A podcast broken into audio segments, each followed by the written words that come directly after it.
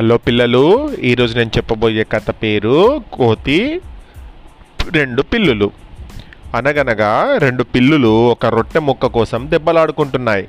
నాదంటే నాదని చాలా గొడవ పడుతున్నాయి. ఆ పిల్లులను ఒక కోతి చూసింది. ఎంతసేపటికి వాటి గొడవ తీరట్లేదు. ఈ సమస్యకు పరిష్కారం వాటికి తోచలేదు.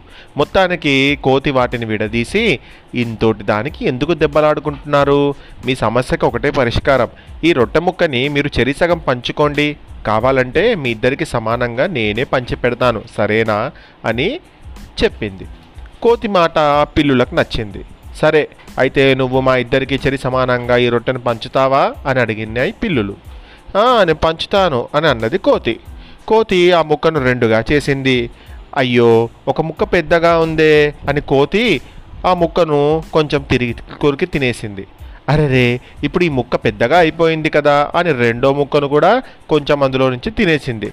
ఛ ఇప్పుడు ఇది పెద్దగా అయిపోయింది అని మళ్ళీ మొదటి ముక్కలో కొంచెం తినేసింది. ఇలా కొంచెం కొంచెం కొంచెం కొంచెం చేసి మొత్తం రొట్టెను కోతి తిని తుర్రున చెట్టెక్కి పడుకుంది. పిల్లులు రెండు నోరు వెలేసి చూస్తూ అలా ఉండిపోయి. అయ్యో మన ఇద్దరం చరి సమానంగా పంచుకుంటా అయిపోవు కదా. అనవసరంగా మూడో వాడిని సహాయం అడిగాము. మన ఇద్దరికి కాకుండా మూడో వాడు లాభపడ్డాడు అని రెండు పిల్లులు నిరాశగా వాటి దారిన అవి వెళ్ళిపోయాయి.